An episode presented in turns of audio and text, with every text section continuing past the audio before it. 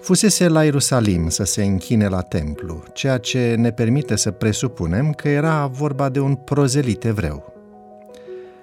Un înger al Domnului i-a cerut lui Filip, unul dintre ucenicii Domnului Isus, să meargă să-l întâlnească pe drumul pe care o apucase.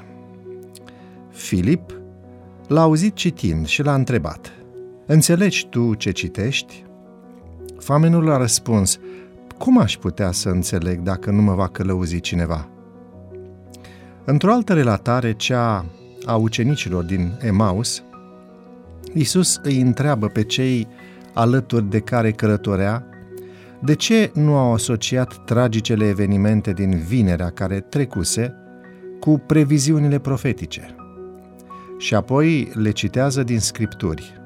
Și a început de la Moise și de la toți prorocii și le-a tâlcuit în toate scripturile ce era cu privire la el. Traducerea cea mai corectă ar fi le-a interpretat în toate scripturile. Acest uh, cuvânt uh, a dat uh, mai târziu numele unei științe numită hermeneutica și anume interpretarea scripturilor. O lectură atentă a acestor pasaje ridică unele întrebări. Cum ar fi? Este cu adevărat necesară o hermeneutică, adică o interpretare a pasajelor din scripturi care vorbesc despre revelație divină? Poate oricine să aibă acces la o suficientă cunoaștere a Bibliei, sau aceasta este privilegiul câtorva experți în materie, de care noi, restul, depindem pentru a putea înțelege mesajul ei? Sau ce metodă de interpretare a folosit Isus atunci când le-a explicat ucenicilor din Emaus scripturile? Deși Biblia este revelația divină, E nevoie de o tehnică de interpretare, pentru că este operă literară a diversilor scriitori inspirați cu certitudine, dar care au scris în mai multe limbi, au trăit în epoci diferite, în culturi diferite și au folosit genuri literare diferite.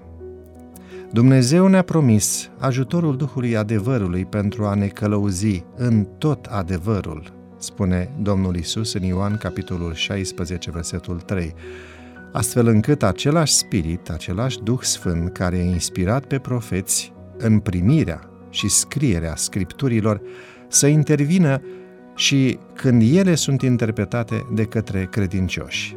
Este ceea ce teologii numesc mărturia interioară a Duhului Sfânt, adică cel care iluminează credinciosul, dovedind astfel posibil principiul studiului liber, spre deosebire de autoritatea infailibilă a Bisericii Catolice care le rezervă doar episcopilor dreptul de a interpreta scripturile. Însă studiul liber nu înseamnă interpretare liberă. Credinciosul trebuie să rămână deschis la iluminarea Duhului Sfânt și să aplice același principiu de interpretare ca Domnul Isus. Scripturile sunt propriul lor interpret. Orice model de interpretare trebuie să respecte acest principiu.